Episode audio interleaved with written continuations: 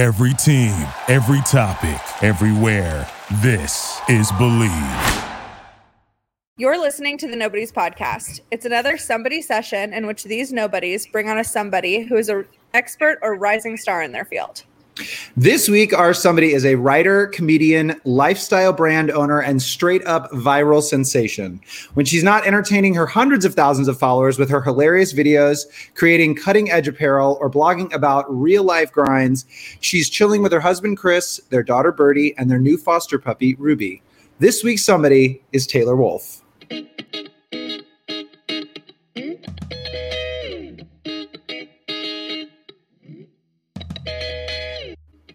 All right, we're recording. You start. Okay, first of all, do not tell me what to do. Walked right into that one. All right. Hey, guys, I'm Annie. And I'm Bryce. And we are the Nobodies. Experts on nothing. Opinions on everything. Hey, guys, welcome back to another episode of The Nobodies. Thank you for being here. Thank you for having me. Wait, can I talk? Is it time? Yes, you can talk. You can talk. You can talk. We had a lot of explanation with that. I apologize for that. But I wanted to say, you know, we just kind of did this right before we started recording, but we are a full University of Nebraska alumni panel this evening. You guys now have some like familial ties, you and Annie now. I mean, this is really exciting. But Taylor, do you ever miss living in Nebraska? No, I don't. That's always my response too. I'm like, It's a great place to visit. You know, my family's there. I can totally see why they love it. It's just, I don't miss it. No, but I like it. Yeah. Well, you said that you said that when you were just back, we were messaging about you doing this podcast, and you were telling me about how your parents were like a little bit forcing you to like really get the hair of the dog going like every day. I mean, my parents are more fun than I will ever be. They like to drink, have a good time, but like to the next level. Like, so yeah. Our family motto is you can't drink all day if you don't start in the morning. So yeah, which is just the most aggressive, but I love it so much. Yes. Yeah. Can you guys, I mean, like now that we're in our 30s, can you drink the way that, I mean, I cannot, I try all the time, but I cannot drink if I either have to day drink or evening drink. What is, as I take a sip of my wine, no. I mean, throw a baby into the mix. It is awful. Like I start getting anxiety while I'm drinking. You know, usually it's the day after, but now like 3 glasses in, I'm like, oh my God, that 6 o'clock baby wake up is going to be terrifying. So, oh my God. Does that really like, imagine. Yeah, that must like really put a damper on your hammered vibes, you know? Yes, it does. Because she doesn't understand. Well, I don't want to. The hangovers have to just be that much worse. They are, because then you try to like, half-ass it and like, okay, I know babies shouldn't have screen time, but sometimes we do a little Coco Melon when we're dying. And so it's like, you either hear your baby screaming or you hear Coco Melon being like, peas, time to eat your peas. And when you're hungover, you're just like, oh my God. That might be worse than a baby screaming. I know. So Taylor, I do want to get into this further, but you had a baby in a pandemic. Uh-oh, sorry. My closet lights went off. Sorry about that. Are so fancy. You got that. You need the clap on. You know, that's I know. But you had a baby in a pandemic, like how was that? I mean, you know, it's so weird because I've gone back and forth with it all the time. Like it was obviously scary and super stressful, but then I was like, I didn't miss a tailgating season. Oh, that was kind of cool. You that's know, so impressive. Like, which, okay, that's a shallow benefit. I understand that. But, you know, there were a few times where it's like, I really did not miss much social-wise.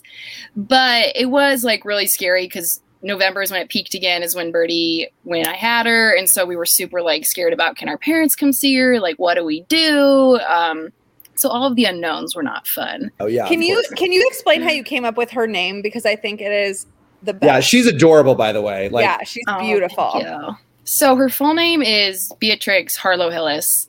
And I wish like I had a really cool story for it. Like I've tried to think like, what could I make up? but I really don't know.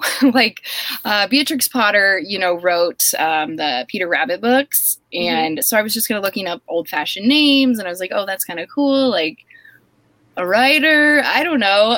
And Chris, we were going between Beatrix or Beatrice, but he's like, I don't want Beatrice Hillis. He's like, you had a lisp as a kid. Like that would be hard for her. So I was like, that's true. So then we went with Beatrix. And I don't know how, right right away I knew I wanted her to be Birdie, as her nickname, but that's how I think it's more, so cute. Yeah. Did that, so that just evolved naturally. You just sort of knew it's going to be Birdie other than. Yeah. I was one of those people who was like, I know I want this nickname. And Chris was like, well, she needs a professional name. And I'm like, really? That's me. Wait, you need a professional name for your baby? No, my parents knew they would always call me Annie. Mm-hmm. But they were like, we need a more formal name. So my real name is Anne, and I've never gone by it for a day in my life. And so I always say, if I ever, granted, Beatrix and Birdie are way different than Anne and Annie, but I understand, the concept and where his head was at with that. I mean, Taylor. Okay, yeah. Oh, no. I was like, no child of mine will be a professional probably, but okay. Sure. Taylor, I try to call Annie Ann all the time, and she always is like, please stop. Do not call me that. Do not call me Ann ever again. Yeah. Go ahead.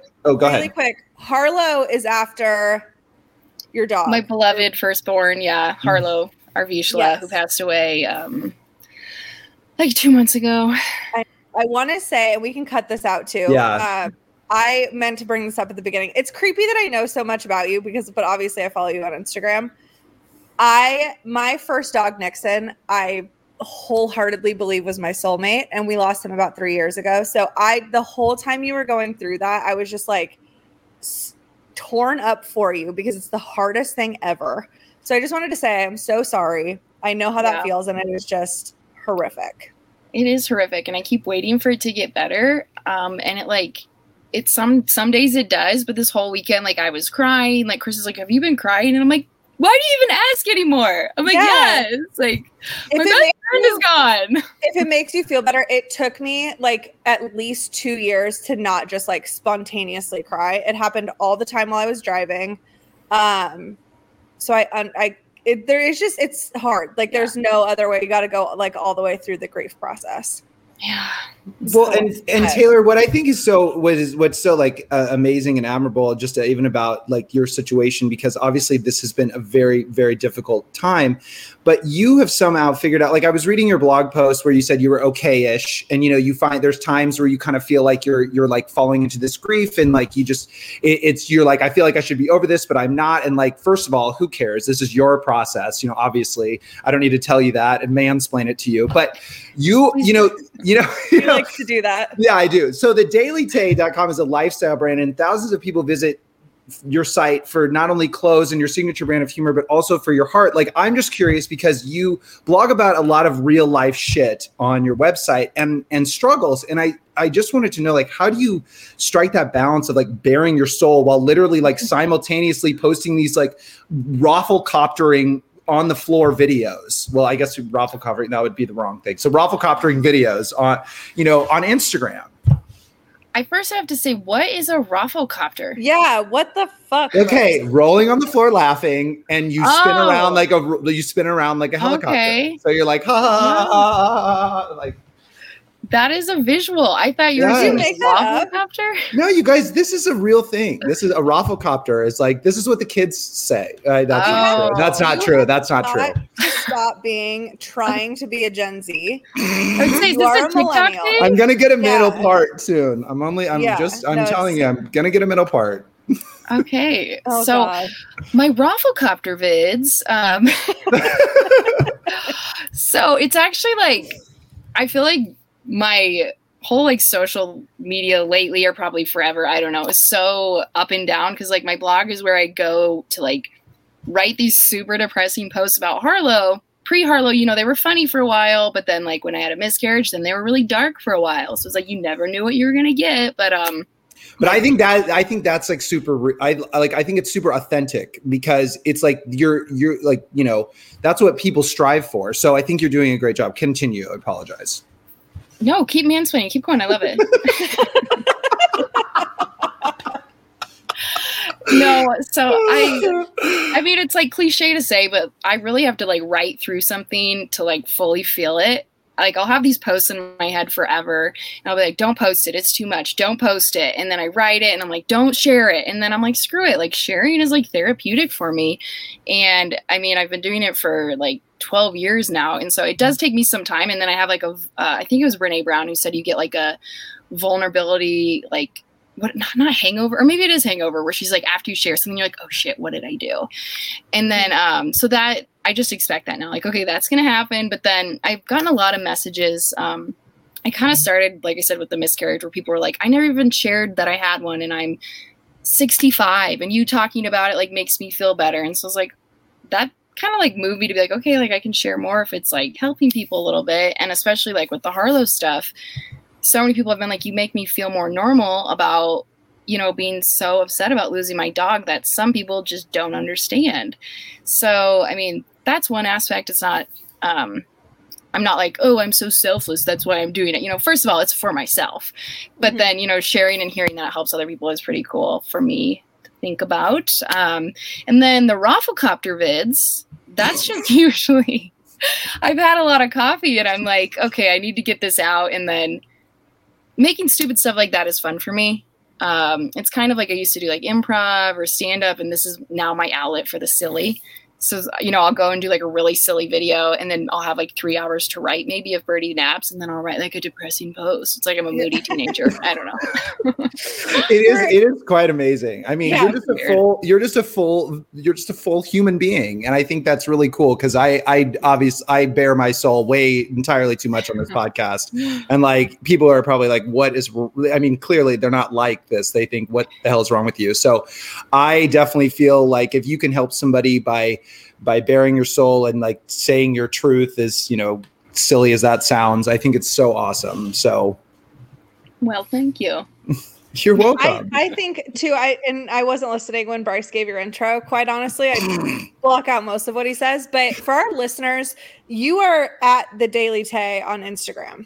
Right. I think a large majority of our listeners probably follow you and are familiar with your videos that have gone viral. And so I just wanted to point that out because those are the funny video. I'm not going to use whatever Bryce said. The funny videos. Rafflecopter is what I said. Rafflecopter. Yeah. I want to ask about the inception of your blog, The Daily Tay, which obviously evolved into your Instagram now, like, because I think it's a hilarious story. You guys can go read about it on her website at thedailytay.com. But if you could explain how this sort of started in the first place. First I want to, do I have a like origin story on my blog? So, cause I better stick to that. Yeah, you do. You really do. Go up and read it to us. Yeah. It's like X-Men. It's like an X-Men origin story, actually. So, I also just want to clear up that I often like kind of poke fun at like different influencer handles, you know, where it's like champagne flutes and taco toots. And I always forget I have such a stupid handle myself. Like a little voice sometimes will be like, you know, you're The Daily Tay, right, moron? But like, I chose it years ago that I'm like, yeah. I completely disagree. Yours is like spot on for like, yours is normal. I know exactly which bloggers you're talking about with those dumb as fuck names. And it's hard. I can't watch anything they do. I think I actually unfollowed one of them because I cannot take them seriously. I mean, I love some of those names. Like they just bring me such joy. But I came up with my blog name like 12 years ago, and it was, I remember thinking, I'll just call it this for today. And then here we are. I want to stick to that origin story, but now I guess I can mansplain some more, but basically you said that you were in college and you wanted to get to Europe. That's like what started your sort of like medical blog. The idea, yeah, the notion of you thinking that you wanted to start a blog. So that's what it was on the. Well, okay. So it started with me doing excerpts of my medical study at, what's it called? MDMC. Did you guys ever, you know? I never did it, but I know exactly what you're talking about. Basically at the university, well, it's probably in any college town. You can go and you can participate in studies that they will pay you for. So they're like plasma. A lot of people gave plasma or blood or whatever. Why did people that we hung out, me with stuff? I don't even know. I don't know why our friends subjected us to this. Like, I don't get it, but they did. There's a big difference between donating plasma and a medical study. There is. Please, Bryce, jump to explaining everything for the entire episode. Well, I just know that was just the case for a lot of people. I wasn't sure what Taylor did. That's true. I walk back. Hey, I'm a college kid and I need money. I'll donate plasma, where I went all in. And a lot of the people with me weren't college kids. They regularly did these tests for money. And I was there for 5 days, and I started to go nuts by the end because they're taking your blood all the time, injecting you with things. There was all this drama in there because they were regulars, and I was the newbie. And it was like the OC. It sounds they're pharmaceutical drug studies. So basically, I'm in pharmaceuticals, so I'll just give a very brief rundown. So anytime a drug goes into a clinical trial, the first set of patients that they tested on are healthy subject volunteers. That was me. And that is, and so that's what you did. And that's purely to see how does the drug move through the body? What does it look like in the bloodstream? Which is why you had so many blood draws. Mm-hmm. But people get paid thousands of dollars to do these studies. Yeah, I got $2,700. I'm unemployed. I need to find a place out in LA to do this. To a college kid, I mean, that was incredible. And I thought about leaving sometimes, but then I was no, you're in this far, you can't leave now. And you're in all these bunk beds. The scariest part of it was I snuck my phone in, and they're oh, you can't have that phone. It has a camera on it. It was a razor, a maroon razor, Mm-hmm. And I was why? I'm not going to send pics. I don't have any data. My parents control it. And then they're well, no, if someone took it, there's a lot of people in here with a history of sexual assault. So it's more to protect you. And I was oh, this is not being fun. They're sleeping next to me. There's women's quarters, men's quarters, and no, I feel the phone is the least of your worries at this point. I found that out right at the end. And that's when I started to spiral. That's when I was I can't do this anymore. So that's kind of how I started the blog, because I was writing about this stuff, and then I had. What do you remember? What was the weird? What do you remember being the weirdest thing or the funniest thing that you can remember from that experience? Oh my God! I mean, so much. It was, there were the weekend regulars, so I went in on a Thursday, and then one of the girls in my groups, there was 6 of us. She's oh, it's gonna get wild tomorrow. The weekenders come in, and I was what does that mean? And a lot of just the people from Lincoln, some of them you recognize from downtown, hanging around on the streets, come in, and they do any test. And it did. It got super packed. There were hookups going on. And I was this sorority girl being I want to go to Paris. It was... Yeah. Really. That is insane. People were hooking up in the bunk beds. Yeah. Wow. Oh my gosh, that's wild. Impressive. And there was a tiny little corridor you could walk where people, or not walk, people would smoke out there, but I was getting ready for spring break. So I was doing laps like a rat, my little blonde ponytail. I'm losing weight while I'm here and making money. It's a full-time job. Oh my God, that is so funny. That's amazing. So after that and after Nebraska, you then moved, did you move to Chicago right after college or did you? We had a brief stint in Topeka, Kansas. Oh, what a beautiful... that's the Paris of Kansas, isn't it? Are you familiar with Westboro? No. That's church. You're not? No. You're really not? Mm-mm. Okay. I'll mention it quickly. You are? Yeah. Know. No, I know what it is, yeah. So no, but I did it for a second, so that was true. I didn't remember it, and then I jogged my memory. I did a lap like you. We lived 3 blocks from them. And so I would... Were you recruited? I mean, I tried to set up an interview with them because I thought I was going to write a book called Sex, Drugs, and Westboro Church. How original is that? I love that. And then, I contacted them on Twitter and they were going to let me come in. And then I freaked out because, they have a huge block of, their... It's called, a commune. I always say it wrong. I call it a combine. Compound, I think. Compound, something. Yeah. It's super creepy. Is it like Scientology or worse? or both. So maybe. Wow, I mean, that's fine. I mean, they're the ones who hold up signs being like, "God hates gay people." God, hates, you know, they're so it's pretty nasty. Yeah, yeah. And they were just always protesting around Topeka. But we were there because Chris had a job that. Right out of college, I was like, I'll go with you anywhere and we'll be happy. And then I was like, except Topeka. And if you're from Topeka listening, I'm sure it's a great place. It just wasn't for us. Well, if you live that close to the Westboro Baptist Church, you know, that's going to be a little bit not fun. So exactly. And I knew they started getting in my head when like it was, I remember specifically Harold Camping Day, May 21st. I don't know if any of you guys know about other cults, but he predicted the world was going to end. And I was so freaked out. And Chris is like, we need to get out of here. Like, were you there? Were you there when the world was supposed to end? Well, Harold Camping has nothing to do with Westboro. I was just in a cult state of mind. Oh, I got you. And so I went to bed that night. Cult state of mind. I live there sometimes.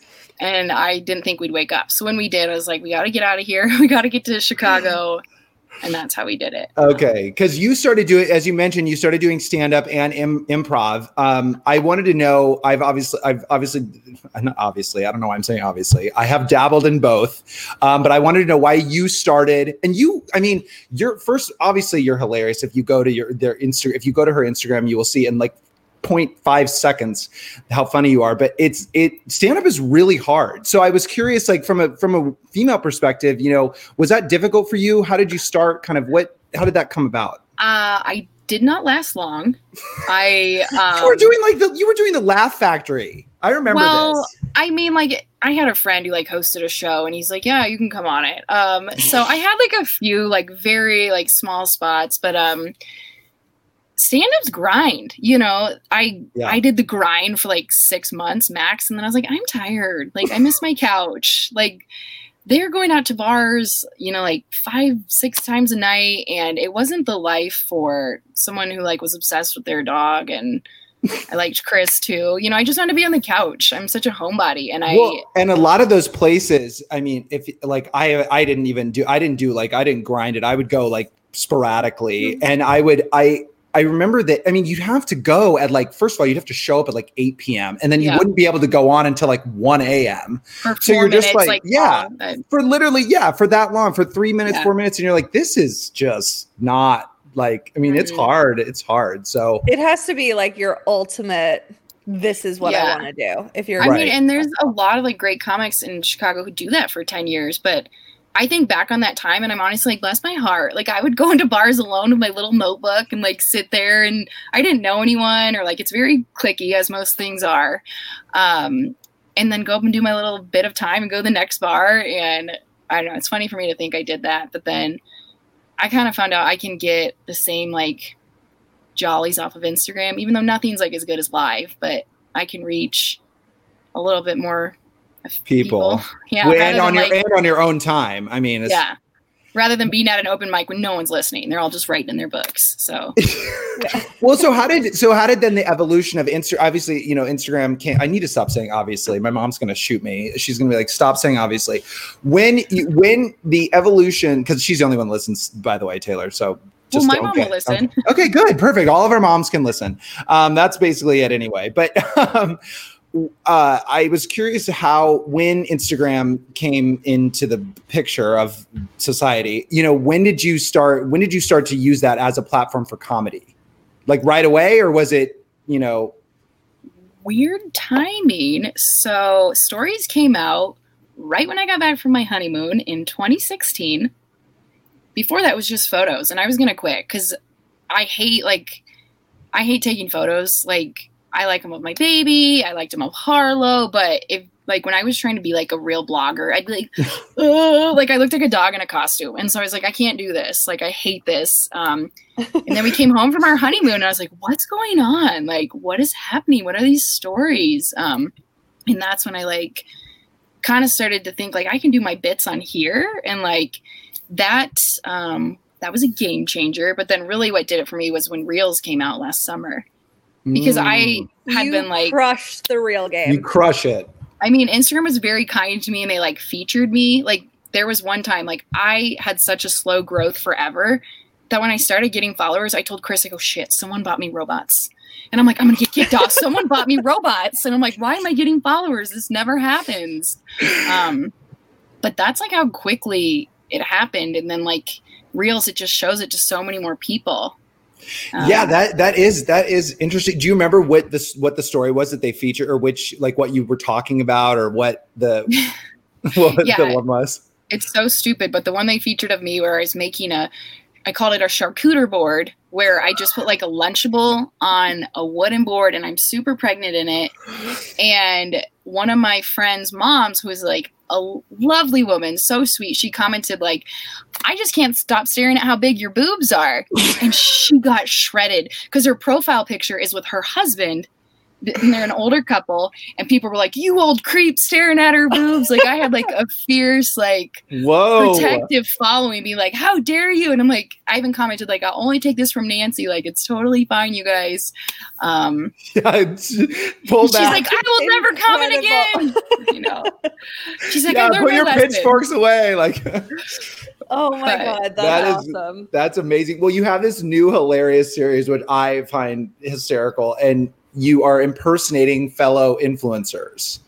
And how did this come about? I mean, obviously I kind of know, but I figured it's probably an obvious answer, but it's like, where do you come up with these? I mean, is it watching people? It's hysterical.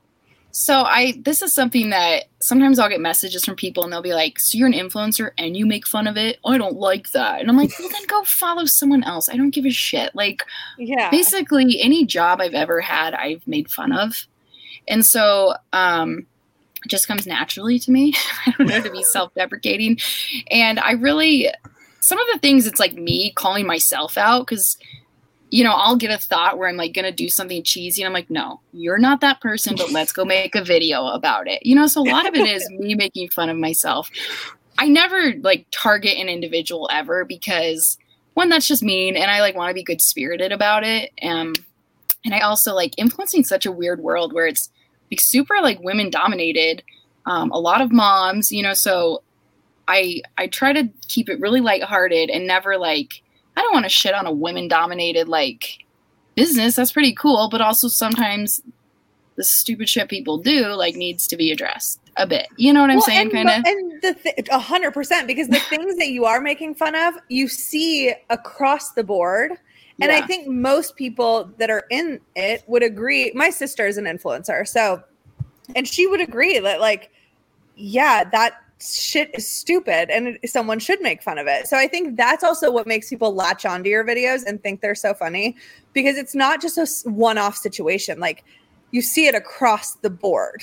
Yeah. And a lot of influencers can laugh at themselves, you know, but I will get so many messages of people in the same day being like, this video is based on this girl, this girl, this girl, and it's all different people. And I'm like, no guys, it's the industry in general. Yeah. Like, and I can recognize the cheesy stuff, because like I said, sometimes I almost do it, and I'm like, I know what she's doing. You know, you recognize like what you don't like about yourself and someone else a lot. Have you made like close friends with other influencers? I actually have. Like, I was on an island forever, and like, I don't know, I'm just not super social. I don't know if that's surprising to anyone. I don't leave my house, as I sit in a closet. But when I started making these videos, like they've become like, I think they're my friends, unless they're all like talking shit about me behind my back. I don't know it. No. This episode of the Nobodies podcast is brought to you by EmilyRoggenburk.com. Ew, why are you talking like that? This is my serious voice. This is a serious plug for EmilyRoggenburk.com. And in turn, I'm using my serious voice. That's your serious voice? Yes. Okay, first of all, nobody takes you seriously. Second of all, listeners, if you guys want a place to find amazing chic apparel and one-of-a-kind custom designs, go straight over to EmilyRoggenburk.com. Annie, I love her city-based clothing. She's got t-shirts, sweatshirts, and hoodies with all of your favorite cities on them for you to wear with pride. She's got Cleveland, New York, Los Angeles, which is where I live. Except you go home to Nebraska for 4 months at a time. Okay, but that's the beauty of Emily Roggenberg's designs. You can wear all this stuff no matter what city you're in. No, I get it. And personally, I love the empowerment apparel because it aligns and promotes values that I feel very strongly about and have talked a lot about on this podcast. Women empowerment, equality, kindness, and mental health. And all of the pieces are done in beautiful neutrals that can be worn every day. She also has these incredible photographs for purchase, so go to EmilyRoggenburk.com to look at all of her awesome stuff. And right now, you can use the promo code NOBODY for 25% off your purchase. So please go check out EmilyRoggenburk.com and use promo code NOBODY. That's Emily, ROGGENBURK.com, promo code NOBODY. Thanks, guys. Fucking nailed that. We nailed it. Hell yes, I did it. I nailed it. What's next? The rest of the scene. And now back to the show. I want to know also, what do you think, if you can pinpoint one, what is the most ridiculous DM you've gotten? Because you have another video that I love too, which is people will tell you that they're unfollowing you, but before they unfollow you, they tell you they're unfollowing. I love that one. I mean, there's so many. The most ridiculous are the most mean. I'm trying to think of I got a lot of shit when I said that I couldn't breastfeed anymore, and people were like, "Well, it takes a selfless person to breastfeed," and you're clearly not. And then the crappy part is I think about comebacks for 6 months. Unfortunately, I'm still that person. I want to be "Well, did your mom breastfeed you? Because I don't want to have a kid like you." Or I'm a kid, still thinking of comebacks, and it's so dumb. I gotta get out of that. I do the same thing, by the way. I am the worst. It's the worst. I'm God, I should have said that a year ago to that person. I wish the really silly ones, unfortunately, I let them go. It's the mean ones that I hold on to. I got some mean ones about Harlow where people were this one person's how dare you do a scan on his head? He's too old to cut open his head, when I was seeing if he had cancer. And I was you don't know more than a vet, you piece of shit. I don't know. You just get such mean things. People think they can say whatever. It is kind of insane that people think that they can just talk to people that they, one, do not know, two, that they can just say something as mean as sin to someone. They would never say those things in person. They're so nasty, yeah. And their profile photos, a raindrop on a leaf or something, where you're what is going on? Weird. My favorite, I just recently had a man who claims to be a father. DM me. Oh, no, you didn't claim to be my father. No. So this is getting dark. Yeah, no. I went to seriously. I went to his profile and it literally said so. Father, follower of Jesus, and gym rat. That was his bio, okay? And his profile picture was of the Michael Jordan symbol. And I was okay. And he went in about how I'm a spoiled little rich bitch that's just jet setting all over. And I was do you know who? I think you have the wrong person, first of all. So I just responded and I said, which normally I don't respond, but this one was so out of pocket that I just responded and I was you know what? I hope that sending that message to a stranger made you feel better. Have a good day. Now go hit the gym. Yeah. And he responded an even longer message about, and he tied my siblings into it and all this stuff. And I was just okay, ew, report and block. Yeah. But you would never walk up to me on the street and say these things. No, never. And Annie is selling herself short because she does have a lot of followers too. And you do, you post a lot of influential stuff. And so unfortunately you have to open yourself up to that kind of crap, which is so annoying. Well, normally I'm it's nowhere near what Taylor is, I'm sure. Yeah. But I'm pretty good normally at just deleting them. But sometimes you just want to write a giant go fuck yourself. Yeah. I really thought Bryce was going to go into a tangent about well, Anna, you really do jet set. And you kind of are. Well, and Taylor, just these people, these stupid people, if Taylor actually watched their story or responded to them or whatever, they would lose their mind. They would be oh my God, I can't believe has that ever happened to you? Or they're they just go insane because they're I can't believe you'd even respond to me.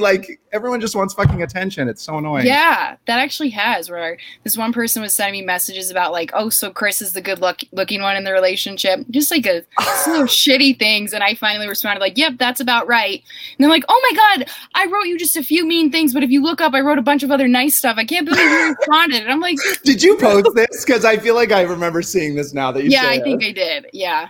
Like I wrote a lot of nice things. What is wrong with people? I don't know. Oh my God. Taylor, do you think becoming a mom has like changed your comedy? Do you find other things funny? Do you are observations different, or is it about the same still? Oh, I don't think it's ever the same, like from one day to the next. That's why it's the Daily Tay. Yeah, exactly. That's why it's not champagne flutes and doing toots, but sometimes I'm like, God, am I doing too much mom humor? But I'm like, I can't even worry about that. Like, this is my life, and that's always what I've talked about. But I would bet a large number of your followers are moms or like around that age. Yeah, I would think. I will say, just for me personally, I appreciate the humor side of, now that I'm going to be a mom, I appreciate the humor side of it. But I also, like, going back to how you talked about not being able to breastfeed anymore, like, that is just something people don't talk about enough. And so I think getting, like what we said earlier, you get that good balance of like real life stuff while tying in humor to it. I think it's really great because there's not a lot of people doing that. Well, thank you for saying that. It's very nice of you. I tend to like, I wrote like a whole set, like, after I had my miscarriage, and that was, I would say, kind of received well, kind of not. Like, I write jokes about darker things because that's how you work through it. Yeah. And so that's like a lot of the breastfeeding stuff. I've got way more jokes, but I haven't like released them. Like, that's the thing about Instagram where it's so different doing something live, you know, because someone could be recording you, but who are they going to show? Well, I guess a lot of people, but not as a, you know, I'm definitely way more toned down on Instagram where like, I would like to do live again eventually where I can, you know, really show my dirty self. No, I'm kidding. Do you ever do like Instagram live? Do you ever use that feature of it, or to like, to maybe not to do a set, but just to like go on and, you know? I have thought about it so many times, and I like bought a fake like kid's microphone back during the pandemic. I was like, I'm going to do like a real like 20-minute set or this, but then I panic. Like, Instagram live is scary. So well, I bet. No, and people are just like, I mean, it's just, you open the floodgates for people, but exactly. You would be so good. You need to do that. So I mean, again, I need Chris to leave the house again. Yeah. Like, Chris always being home, like working from home now. That's why like I don't do a lot of my other like weird night videos where I'd like have a few drinks and put on a wig and do some weird stuff. He's always at home now. So if he starts traveling again, I know. Well, Chris, you guys just celebrated 5 years. Speaking of Chris, 5 years of marriage. Congratulations. Yes, and by the way, Chris is like total # beard goals, like best beard in the game, quite literally. Do you guys, what's your secret? I mean, like, your like beard oil. Your last beard oil. Oh, you meant for the marriage. Yeah, for the marriage. Sorry, I should have clarified. I apologize. Oh my God! No, you always kind of you also joke that he's like, you know, he's your, well, at least on your origin story, you were saying how like he's always your photographer, and you kind of joke that. I mean, how much does he contribute to your guys' business, like to your business, and like, does he take a lot of your photos and stuff? Well, I mean, I feel like I don't post as many as I used to, but yeah, anything that's just me and like Birdie, that's all him. Okay. Like, and it's 10 seconds. Like, I hope I get a good shot. That's it. Like, I'm not lying when I say I hate photos, especially like in public. I find it absolutely humiliating. I don't know why. Well, it just is. A weird video, I'd be like, yeah, I'll do anything. But it's like, I don't know. The photo stuff just weirds me out. So yeah. But he's a good sport about it, because sometimes I'll be like, I'll tell him like the views of a story, and I'll be like, does that weird you out? And he's like, yeah, it does. Like, I like to know that. He just doesn't like to think about it. So if I ever like share like something about him, I always ask him first. I'm like, can I talk about this? And he'll be like, yes or no. Because like he didn't sign up for this. Like, he agreed to it. Or maybe he did sign up for it. I don't know. But I respect that. Like, he doesn't necessarily like want to be an influencer husband. But he does like the free stuff. And I love it when you make a fake Chris. Yes. Oh my God. When you made the fake Chris. When you're like, oh, we're so cute together. It's just the box with eyes on it. Is it a blonde wig too? Like, it's not even like his hair color. Like, I think it might have been a blonde wig. Yeah. Like, I see these, like, you know, it became a big thing where, like, influencer couples were, like, holding each other in the kitchen or doing something. Chris and I are not touchy-feely at all. Like, once we were in Cabo doing a family photo shoot, and the photographer was like, will you guys kiss? And we're like, no. We're not gonna, why would we do that? Like, in private, we're fine, but we're just not like that in public. So I have to, like, use a box, Chris, if I'm ever going to, like... It makes it even better. I mean... Not to say that, you know, but it's just hilarious. It's so amazing. Like, that's so funny because it is true. People, couples do that all the time on Instagram. Yeah. Wait, really quick. How long does it typically take you to do a reel? Like, when you start working on it to the time that you post it, or finish it, I guess. If it's for, like, a campaign, it's a little longer because I really, like, try hard to come up with a good concept for them. We go back and forth. It takes me a little while. But if I just, like, an idea pops in my head, I'm like, I'm going to get this out, and it'll take about 7 to 8 minutes. Are you serious? Yeah. Love that. That's why they're, like, not. Oh, my gosh. That's amazing. I don't have, like, makeup on in them. They're some of the ones that have gone viral where I look like absolute dog shit. I'm like, I should have put on eyeliner. Like, next time. Because I don't have, like, you know, I don't know how long Birdie's going to be sleeping. So. Yeah. And I'm always like, this could end tomorrow. Get that video up today. Like, I'm fully expecting Instagram to shut down any day. So just try to get it out. That gives me anxiety just hearing about it. I could never work that. I could never operate that way. I'm so calculated. I'm so, like, regimented. Yeah. I could never work in 7 to 8 minutes. That is amazing. Oh, that, like, makes everything even funnier because you must be doing, like, one, maybe two takes. Maybe. Oh, yeah. Yeah. No, and if it takes me too long, I get all hot and frustrated. I'm like, screw it. Like, I don't have a long concentration. Like, I got hot. Yeah. Oh my God, that is amazing. No, it's got to be your improv background. I mean, like, you know, that's it's so good. Well, I'm terrible at improv. Did you do, like, formal improv classes, like Groundlings or anything like that? Second City. I was in the conservatory at the Second City, yes. Yes, okay. Second City. Oh, that is a great, great. I should have said that since it was Chicago. Yeah. No, but still. Yeah, I thought it was, like, I remember when I got accepted and I was like, I'm going to be on SNL. Like, that's what's going to happen. But then I found out they started accepting a lot of people. I think they needed money. And then, you know, so I feel like a lot of people make the conservatory.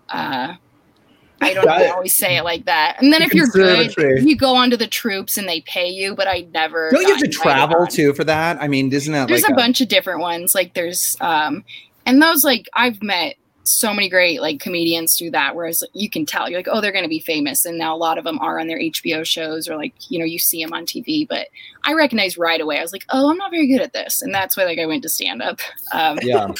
Okay. Before we get into our special segment, Taylor, I really want to, I know that I want to go back to your, apparel, clothing, yes, your, all of your amazing creations. You really hit it hard with the tailgating apparel, which you mentioned at the top of this episode, tailgating, but specifically for the Nebraska Cornhuskers, where, as we mentioned, we all went to college. I guess my question would rather be what made you get into the apparel side? What made you get into apparel in the first place after the blog? Like, was it a natural progression? It just seems like you have so many hands and so many different cookie jars. It's pretty amazing now how, like, unbelievable you've built your brand. And I'm calling it a brand, so I don't know if that's right or wrong. Yeah, that sounds good. Good. I had just been laid off, and I was just, like, making ends meet, doing weird jobs, like coming home and cleaning my parents' closets. And they're like, you can't do jobs you did as a 10-year-old forever. And I was like, I feel like I could. I feel like I could, and I kind of am. Did. Yeah. Kim Kardashian started that way. And so it was, like, in the summer before the football season started, and I was like, God, I really want to tailgate hard this season. How can I still not get a job? What can I do? And I was just constantly thinking of how can I not have to work for somebody? And so I was like, maybe I could sell, like, a t-shirt. And then I came up with that one, and it did pretty well. My goal was to sell 12 to pay off the credit card bill. And then I sold 12, and then it became like 500, and then like thousands. And then it just kept spiraling. And then And now I'm kind of tapering away because I'm like, it's hard work and I'm tired. Yeah. And I do have like a collegiate license now, but there's so much that goes into that. Like I have to watch these webinars. I tried to watch one today and I was like, I don't do that. Like I was the first to put Married AF on merch. I know that sounds crazy, but I truly was. No, I remember like back in 2013-ish, 2014 maybe, that you came out with that Married AF stuff. And I know now, I just got lucky. I didn't come up with that saying. I was just like the first to put it on a shirt, you know, and then like I tried to like hoard it and own it. And now again, when I think back on that person, I'm like, oh, that was cute. Like you trying to like think I could keep that. But that like, I would be packing t-shirts in our apartment in Chicago till like 4 a.m. because that went bananas. That was really like good for me. And then I'd carry garbage bags to the post office because I didn't want to move our car. So in my head, I'd be walking back and forth with all these packages makes more sense. It didn't, but like, oh my gosh, you should have gotten a dolly. You know? Yeah, yeah, I know. Yeah. You didn't need to run around the block anymore. Yeah. Did you do it off of like Etsy or was it on? I don't remember at this point. I did it off of. Okay. I was on Etsy, but then that's where I would just get so many people taking all of my ideas. That's kind of what Etsy is. So then I went to my own website. And now it's Taylor Wolfe Shop. But I also still have stuff on Etsy because people like look at that as a marketplace. Yeah.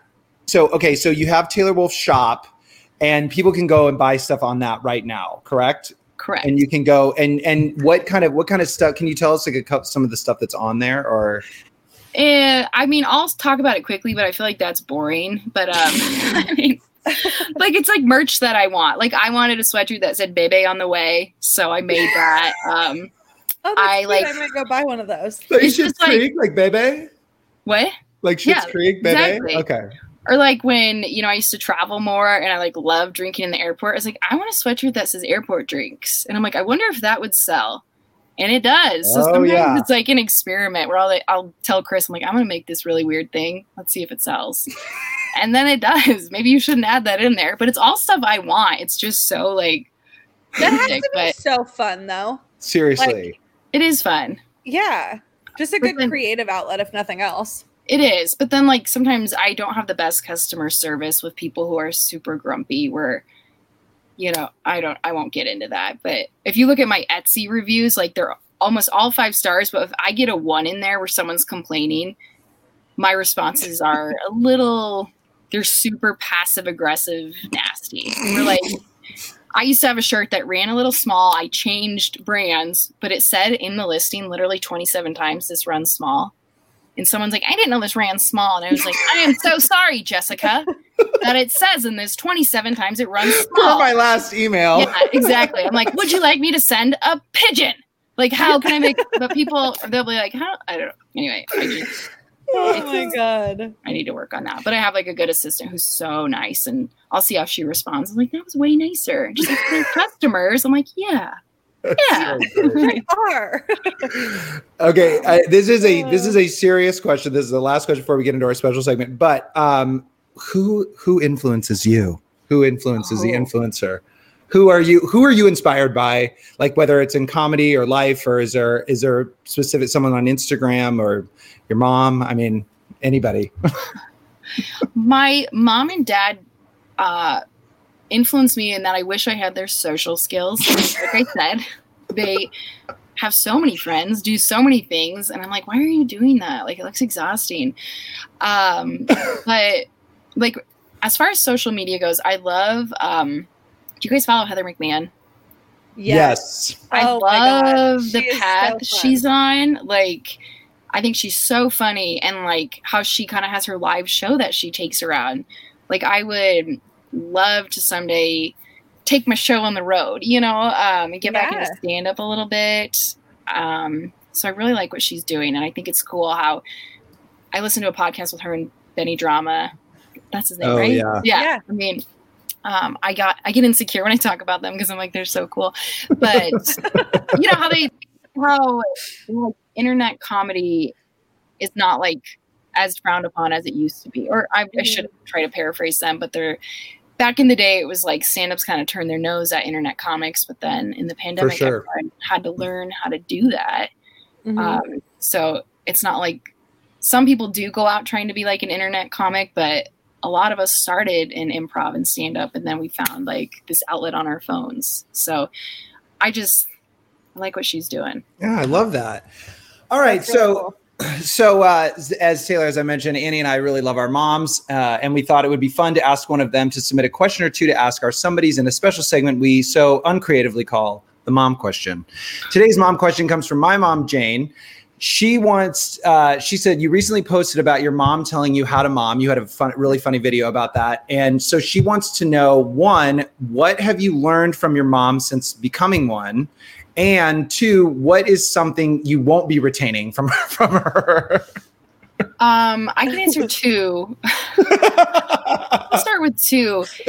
She needs to clean out her damn fridge. Like, I know every time I go there, like, everything's expired, and her mentality is like, it's fine. And I'm like, just throw it away. You guys can afford mustard. Like, what's going on?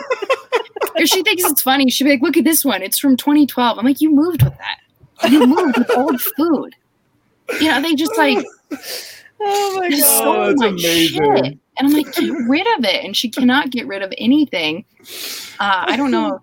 That's probably a weird like motherhood thing, but I think no, my mom is a hoarder. She can't get rid of anything. Yeah. It must be a mom thing. It's bizarre. And now I'm the opposite, and I get rid of everything, which is why I didn't have those headphones. Like, I came across them and I was like, taking up space. Don't want them. Get them out. That's how my mom is. She just gets rid of everything. Yeah. So it must be one way or the other, I guess. It's one way or the other. Yeah. What I am going to take with me is that when, as a kid, my mom was always playing with us. Like, 3 kids, 2 years apart. And I remember, like, she was the mom at the park giving us like underdogs on the swings and always playing. And she has an abundance of energy, so it's not very fair. But I, like, now being a mom, I'm like, how the hell did you do that? Like, how were you not exhausted? And she was never drinking around us. She boozes now, but I don't ever remember that as a kid. I'm going to drink. That's not the part. The part is her like constantly like playing and interacting, you know? That's such a huge part too. I mean, obviously I'm not a parent, but it seems like that's what everybody, you wanted, like, parents just like want to spend time, as much time as they can with their kids. And, you know, so it's, you know, it just is nice. That's a really nice thing. She'll probably love hearing that, because I feel like those are things we tell other people, but we rarely tell the people they're about. So yeah. I'm glad. Or you just kind of like expect it. You know, like, you kind of expect that. Oh yeah, you're going to play with your. I mean, like, a lot of parents don't play with their kids at all, and so it's a really awesome memory that you have. Yeah, that's awesome. All right, well, to end our somebody sessions, we like to ask everybody the same 3 questions. They're pretty rapid fire. Annie's going to do the honors, if you will, Annie. Yes, they're not super rapid fire, so don't stress out. Oh yeah, I know. I got to stop saying that too. Lots of stuff. I got to stop. First one is, what is your favorite hard seltzer? And if you don't like hard seltzers, what's your favorite alcoholic beverage? I don't love seltzers. I just love wine. You know, I like a spicy marg, but I'm so lazy. Like, ooh, if I can make it or just pour wine, I'm going to pour wine. Yeah, like, fair. What kind of wine? That is so true. I became bougie recently, and I drink Sancerre. I splurge and get like Sancerre, $25 bottle. You can say that.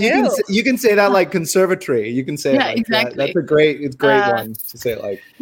Even though I think this is Costco, that Kirkland. You know, right. Exactly. It's that sob. Love it. That $5 sob. Nice. The second question is, what is the best piece of advice that you've ever been given? This is one that sticks in my head, but I've looked for it to make sure I'm not misquoting Steve Martin. But I always think of, you'll use everything. I know that sounds weird. That's like, great. No, yeah. That's amazing. And I think about that, like all the weird notes I've been given or life experiences, like, you'll use everything. Oh, I love that. I think about that one a lot. Yeah. The last one is, what do you believe that you're an expert of?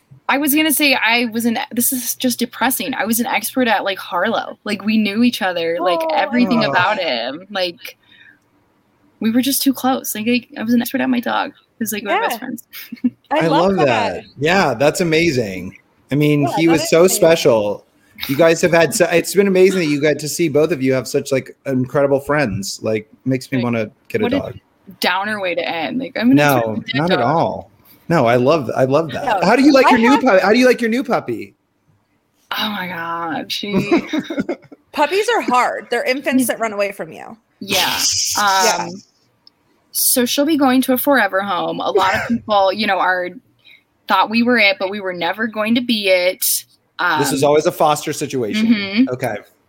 She's crazy. Were you at all nervous about that? Like, were you at all nervous about, like, there's no way I'll be able to let her go? Yeah, I kind of thought that. Like, I was like, it's too soon to get a dog, but we're going to open it up and, like, see if this works. And then I think that's why I was, like, crying all last week. And I was like, you're not Harlow. Like, he wouldn't do that. Like, sometimes I turned into a toddler, like, where she was, like, on his blanket. I was like, this is Harlow's blanket. And Chris is like, you need to chill. But, like, after a long day with a puppy, you know, I turned into a teenager. No, that makes sense. Well, you have a long day with a puppy and a baby. So I think that's exactly reasonable. I don't want people to think I'm being mean to this foster. They're like, I'm not at all. It's just at the end of the day, I'm like, you let her on the blue chair, which you said was not allowed to be on. Yeah. Yeah. And she sleeps curled up on me. Like, I'm very nice to her unless she gets on Harlow's blanket. That's not anyone could watch your story for 5 seconds and know that you're not mean to this dog. Yeah, I mean, so don't stress about that. I know. I just feel weird talking any shit about a dog, let alone a puppy. No, and I wholeheartedly understand. All right, Taylor. Well, we've taken up enough of your time. That is our show. You can and should follow Taylor on Instagram for sincerely entertaining content at The Daily Tay, and please follow at Taylor Wolfe Shop, also on Instagram, for her latest creations, and be sure to check out her website at thedailytay.com. Thank you so much for doing this. Thank you so much, Taylor. Yeah, this is so fun. Okay, so if you guys are not already doing so, please follow us on Instagram at Nobodies Pod, at Annie_Wilk, and at Bryce Advice. It's the exact same on TikTok. Twitter is at Nobodies The Pod. Same for our personals, and you can always email us at noexpertallopinion@gmail.com. Thanks, guys. We hope you have an amazing weekend. And more importantly, a mediocre week. Thanks, guys. The Nobodies Podcast is produced by me, Annie Wilkinson, and Bryce McClay. It is recorded remotely in small, crummy apartments in the San Fernando Valley. Thank you for listening to Believe. You can show support to your host by subscribing to the show and giving us a 5-star rating on your preferred platform. Check us out at Believe.com and search for BLEAV on YouTube.